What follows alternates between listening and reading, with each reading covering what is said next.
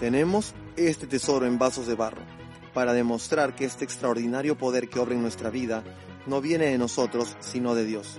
Hola, bienvenidos a Vasos de Barro. Hablaremos de todo un poco, pero sobre todo de aquello que solo uno fue capaz de hacer y decir. Somos Lisandro y Sara Guzmán. Pastores en nuevos comienzos. Y, aquí comienza este episodio. Cuando crees en Dios, pero no en su iglesia. Ahora, déjame empezar con una historia. Hace ya varios años estábamos con un grupo de jóvenes de la iglesia repartiendo tratados y evangelizando en un parque y una señora se nos acerca y nos pregunta, ¿ustedes son cristianos? Oh, qué, bien, yo también soy cristiana. Y entonces comenzó a compartirnos su fe con una emoción y con una efusividad que era realmente contagiante. ¿Ok? Ahora, cuando ella terminó su historia, lo que a mí se me ocurrió preguntarles a qué iglesia asistía ella me dijo, ah, bueno, ah, en realidad no asisto a ninguna iglesia. Yo creo que, que las organizaciones no son para mí. Así que yo me quedo en mi casa, oro, leo mi Biblia y ya está. Y no puedo negar que aunque la conversación fue muy amena, la señora era muy amable, algo dentro de mí no, no, no había, no, no, había terminado de cuajar. Hay, había algo que no se sentía bien. Entonces, yo quiero decirte una cosa. En la actualidad la iglesia ha llegado a ser una baja prioridad para muchísimas personas, para millones de personas en el mundo por diversas razones. Hay personas que, bueno, se han decepcionado de, algo en la iglesia, tal vez del pastor o de algún hermano, y entonces han dejado de ir. ¿no? También están aquellos que no tienen tiempo. Vivimos en un mundo en donde cada vez nos queda menos tiempo. Hace, hace varios años, el domingo era para ir a la iglesia, todas las familias iban a la iglesia y luego volvían a casa a, comer una comida especial y descansar el resto de la tarde. Pero hoy día el domingo es casi como si fuera lunes o martes o viernes o cualquier día, ¿no? También está, están aquellos que han dejado de ir a la iglesia porque se cansaron de ver al pastor mendigando, pidiendo a la gente que ofrende y que diezme. Menos mal que eso no pasa en nuestra iglesia, ya lo he dicho muchas veces. Estamos rodeados de algunas de las personas más generosas de esta ciudad, ¿ok? Ah, y también están los super espirituales, que a iglesia que van, iglesia a la que le encuentran algún error, alguna falla o alguna deficiencia. Entonces se preguntan para qué ir a, para qué ir a la iglesia, ¿no? Entonces, eh, no hay nada más trágico que esto, porque restarle importancia a la iglesia, no amar la iglesia, es terriblemente eh, fatídico. Es como que alguien me diga, pastor, yo a ti te amo, soy leal a ti, eh, soy tu amigo, pero con tu esposa no, no hago mucho clic. Entonces, eso me va a hacer sentir mal. Y la iglesia es la novia de Cristo. Imagínate cómo se duele el corazón del Señor Jesús cuando encuentra a alguien que, no ama a su iglesia. Es algo, algo, algo, ilógico, es algo como absurdo pensar en un cristiano que no ama a la iglesia. ¿Ok? Entonces el día de hoy quiero compartir contigo cinco pensamientos acerca de esto para, para tal vez poder ir matando, ir crucificando al cristiano ateo que vive dentro de nosotros. Porque ciertamente la última característica de un cristiano ateo es que no ama la iglesia de Cristo, que no se ha comprometido con la iglesia de Cristo. ¿Ok? Entonces, mi pensamiento número uno es, no vayas a la iglesia. Voy a repetirlo, no vayas a la iglesia. En realidad no quiero decir no asistas a la iglesia, lo que quiero decir es que la iglesia no es un lugar para ir, es un lugar al cual pertenecer. Para muchas personas, la iglesia sigue siendo un lugar a donde vamos, un lugar físico eh, al cual tú llegas, encuentras un poco de buena música, en el, mejor de los casos, un, al pastor que te va a predicar un mensaje motivacional ese domingo y por ahí de repente saliendo de la iglesia encuentras también eh, en la librería de la iglesia, si es que tu iglesia tiene librería, a alguien que está vendiendo la última prédica de fulano de tal o el último, o el último libro eh, del pastor tal, ¿no? Pero el problema con este pensamiento es que desarrollamos como cristianos una mentalidad consumista. Siempre queremos consumir y consumir de la iglesia.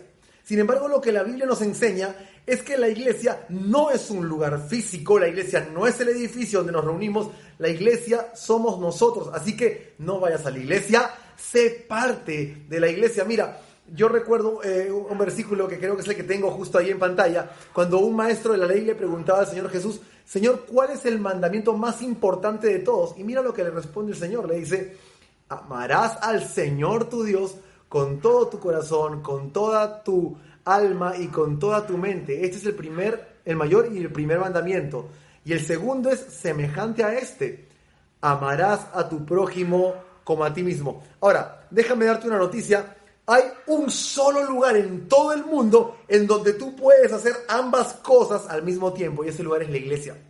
Porque en la iglesia básicamente nos reunimos para aprender la palabra de Dios, para escuchar la voz de Dios a través de lo que el corazón del pastor está derramando sobre la congregación, pero al mismo tiempo tenemos la oportunidad de poner en práctica, de vivir en comunidad, de interrelacionarnos cristianos unos con otros. ¿Ok?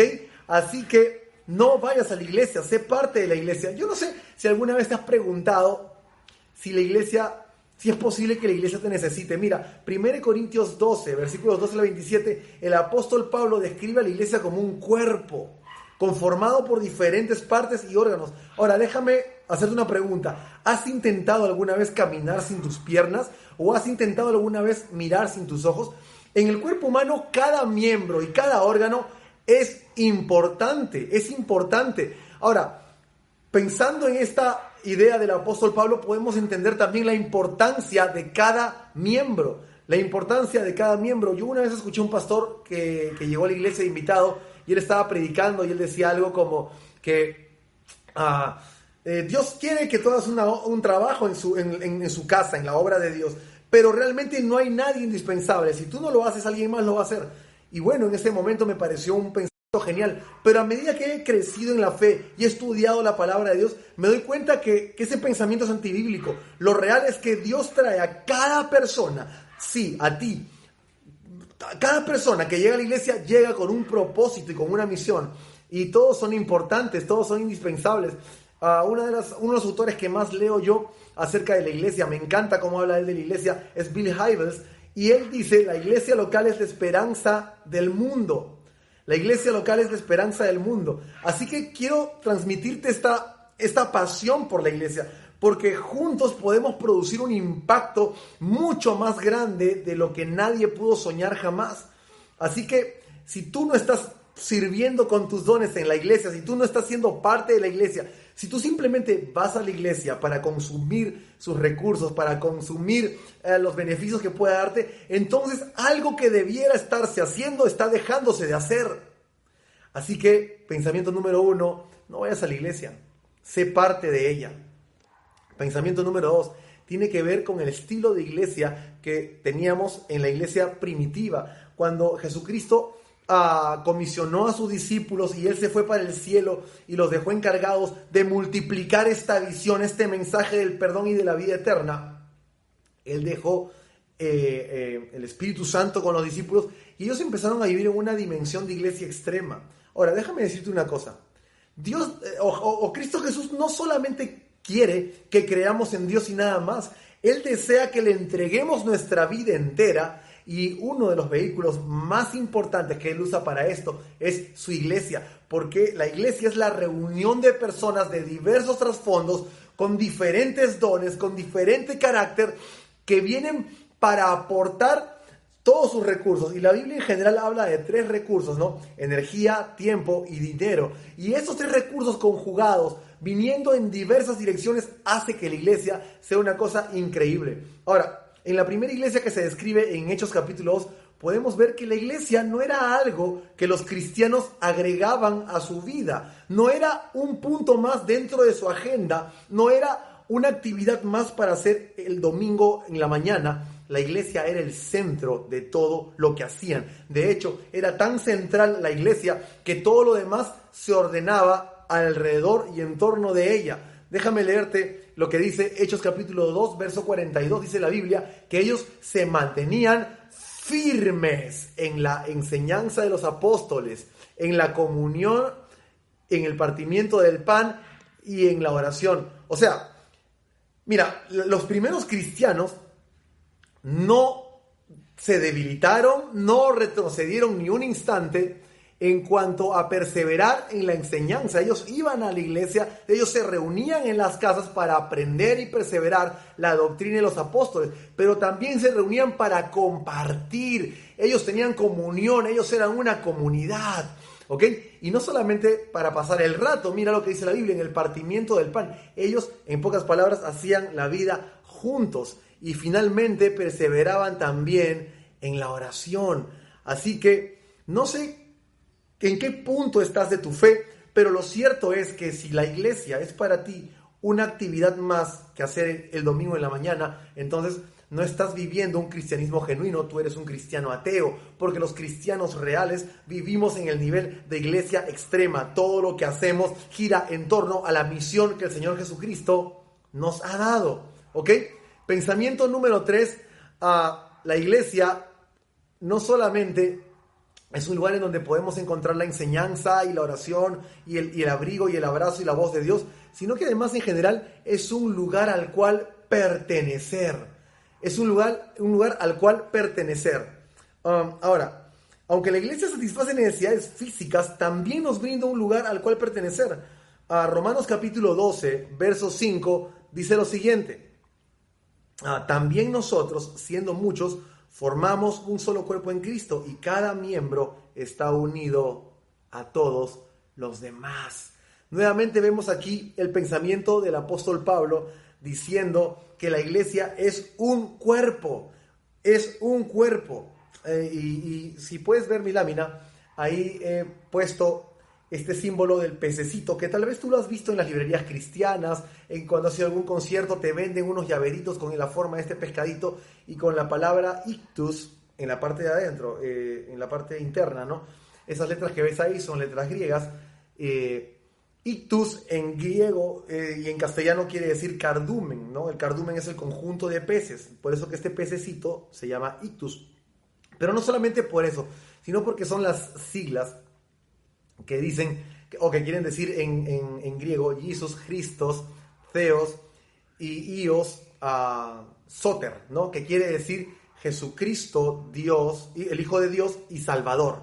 Eso quiere decir. Ahora, la historia de este pescadito es bien interesante porque se este emblema se desarrolla en el contexto de la persecución del imperio romano a los cristianos. Y entonces, cuando ellos iban por el camino y se encontraban con otro grupo humano, y probablemente ellos iban a, alguna reunión eh, con la familia de la fe, ellos dibujaban en la arena la mitad del pescado.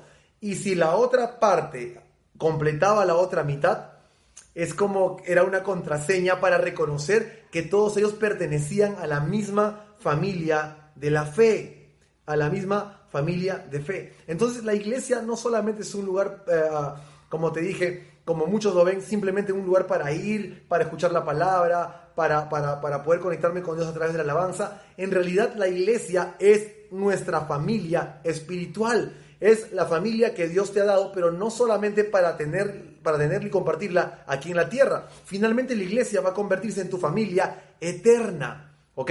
Entonces, el siguiente pensamiento fue que la iglesia es un lugar al cual pertenecer. Pero además la iglesia también es un lugar donde crecer. Además de ser un lugar al cual pertenecer, la iglesia también nos ofrece un lugar donde crecer espiritualmente. Romanos capítulo 10, verso 17 afirma lo siguiente, dice, así que la fe viene como resultado de oír el mensaje y el mensaje que se oye es la palabra de Cristo. Así que nuestra fe crece cuando oímos la palabra de Dios. Pero puedes ver también el versículo que está en pantalla, Santiago capítulo 1, verso 22, que dice lo siguiente, no se contenten solo con escuchar la palabra, pues así se engañan ustedes mismos.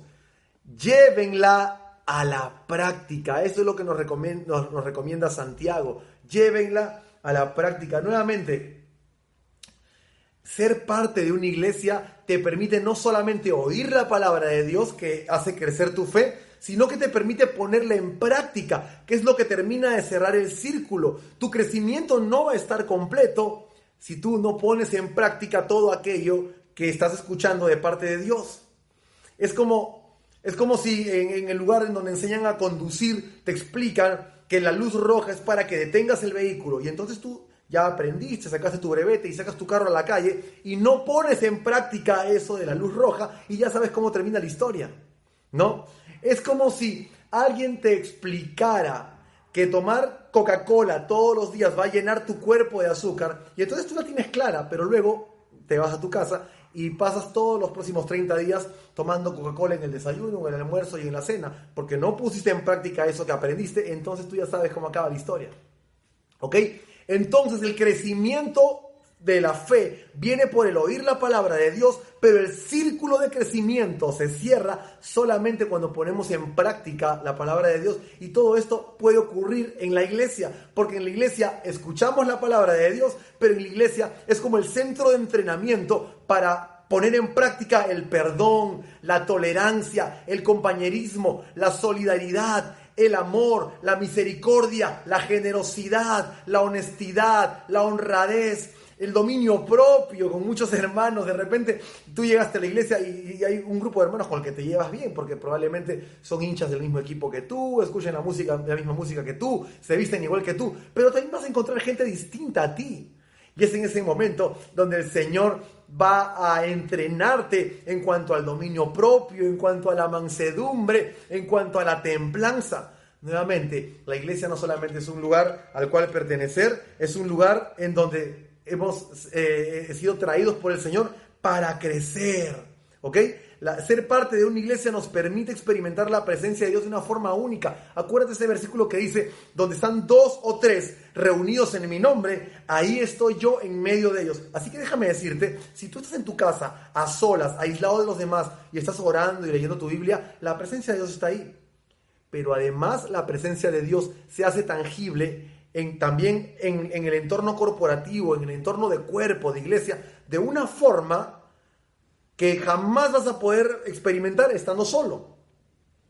Tú vas a poder encontrarte con Dios estando solo de una forma en la que no puedes estando eh, reunido con, con, un grupo de gente, pero lo mismo ocurre al revés. Vas a encontrar a Dios de formas en medio de la iglesia que jamás vas a encontrar solo. Así que la iglesia es un lugar en donde crecer. ¿Ok? Ahora, quiero ir terminando esta enseñanza con el siguiente versículo. Dice la Biblia en Hechos capítulo 4, verso 13. Los gobernantes, al ver la osadía con que hablaban Pedro y Juan, y al darse cuenta de que eran gente sin estudios, del griego idiotes, ya sabes eh, cuál es la traducción de esa palabra en castellano, eh, dice, ni preparación, quedaron asombrados y reconocieron que habían estado con Jesús. Qué increíble cuando lo que hace Dios a través de ti es tan impactante que la gente que te rodea tiene que reconocer que tienes una relación con Jesús. Y, por esto creo yo que, es que amo la iglesia por encima de todas las cosas. Y es porque lo mejor de la iglesia podemos verlo cada día cuando la iglesia hace justamente aquello para lo que fue llamada. Ah, una de las historias que me encanta compartir cuando hablo acerca de la iglesia es la historia del 9-11. Y no porque el 9-11 que pasó en Estados Unidos en el año 2001 sea una bonita historia, en realidad fue una de las etapas más fatídicas de la historia de la humanidad en los últimos años. Sin embargo, algo ocurrió después de, las explosiones de, las Torres Gemelas. Y es que tú veías a la Cruz Roja repartiendo frazadas, veías a las empresas de gaseosas repartiendo latas frías eh, eh, y, veías a, empresas repartiendo comida a los bomberos, a la policía, a, los accidentados. Y de pronto veías a la iglesia haciendo algo que nadie más estaba haciendo. Veías a la iglesia orando por la gente que estaba llorando y estaba desesperada abrazando, impartiendo paz, impartiendo consuelo, impartiendo esperanza. ¿Sabes por qué? Porque la iglesia es la única organización a nivel mundial que ha sido llamada y tiene las herramientas, la palabra de Dios para sanar el corazón herido, para traer descanso al alma quebrantada, para traer esperanza a los que están desconsolados. Y eso hacía la iglesia eh, en el 9-11. ¿Y sabes qué? A partir de ese día algo ocurrió en mi mente, algo ocurrió en mi corazón y yo dije dentro de mí, yo quiero ser parte de esa iglesia, yo quiero ser parte de algo así. Y desde ese día ah, pasaron unos años, plantamos la iglesia junto con mi esposa y desde el día en que la plantamos no ha habido un solo año en que no hayamos, ah, en que hayamos, perdón, dejado de ir y ayudar al prójimo, de orar por el necesitado, de ungir y de clamar por el enfermo, de aconsejar al atribulado, al confundido, de traer esperanza al, desconsolado, al desanimado. No ha habido un solo año en que lo hagamos y esta no va a ser excepción. Así que te animo iglesia, se viene prójimo, todo noviembre va a ser un mes para poder reunir donaciones y para poder reunir eh, víveres y cosas. Ya nos vamos a organizar, ya te voy a explicar los detalles, pero vamos a bendecir a nuestra comunidad. ¿Sabes por qué? Porque eso es lo mejor de la iglesia. Lo mejor de la iglesia ocurre cuando predicamos a Jesucristo, no solamente con nuestras bocas, sino con nuestras acciones. Con nuestras acciones. Ah, llevamos ayuda todos los años y me preguntan por qué. Y la respuesta es que esto es lo mejor de la iglesia había una mujer que, estaba, ah, estaba muy triste en un hospital, su, mamá estaba, eh, estaba grave y, los enfermeros veían que gente iba y venía, iba y venía todo el, todo el tiempo. Y le preguntaban, oye, ¿estas personas quiénes son? Y, la mujer en medio de sollozos esbozó una sonrisa porque, porque le causó gracia lo sorprendida que estaba la enfermera. Y ella le dijo, bueno, son los son los hermanos de mi iglesia, que no han parado de, ir y venir y traerme el desayuno y el almuerzo y estar conmigo, no dejarme sola, ayudarme a hacer los trámites, apoyarme en oración. Son la gente de mi iglesia y, y esta enfermera decía, ¿qué iglesia es esa? Yo quiero ser parte de algo así. ¿Y sabes por qué? Porque eso es lo mejor de la iglesia. Quiero terminar con una historia. Esta historia ya la he contado antes, pero la voy a volver a contar porque el día que la escuché me quedé tan fascinado. Un pastor acababa de predicar un mensaje muy parecido a este y al final del servicio una persona se le acerca y le dice, pastor, sí. Y el pastor, ok, pero, pero sí qué, ¿no? Le pregunta. Y el hermano le dice, pastor, sí, mi respuesta es sí. Y el pastor todavía seguía medio confundido y le preguntaba, sí, pero yo no te he preguntado nada. Y el hermano dice, pastor, mi respuesta es sí usted pídame lo que quiera. No sé en qué se necesita apoyo. Tal vez en la música, tal vez en limpiar la iglesia, tal vez en, arreglar las bancas, tal vez en darle mantenimiento a los micrófonos, tal vez en ayudar con los niños. Yo no sé cuál es la necesidad, yo no sé cuál es la pregunta, pastor, pero yo quiero que usted sepa que sin importar la pregunta, sin importar la necesidad, mi respuesta es sí, es sí, es sí, porque yo amo a la iglesia, porque amo a Cristo Jesús y como amo a Cristo Jesús, amo a su iglesia. Imagínate lo que puede ser la iglesia. Imagínate lo mucho que puede mejorar nuestra iglesia si tan solo alguien aquí propusiera en su corazón dar su vida, dar su energía, dar su talento por la iglesia de Cristo Jesús. ¿Puedes imaginar algo así? Nuestra iglesia no es perfecta, pero imagínate cuánto podría mejorar si te dispusieras, si te comprometieras en tu corazón a plantarte en la casa de Dios y en hacer algo por ella. ¿Cuánto podría mejorar nuestra iglesia? ¿Cuánto podría mejorar nuestro impacto en el mundo? Vamos a orar.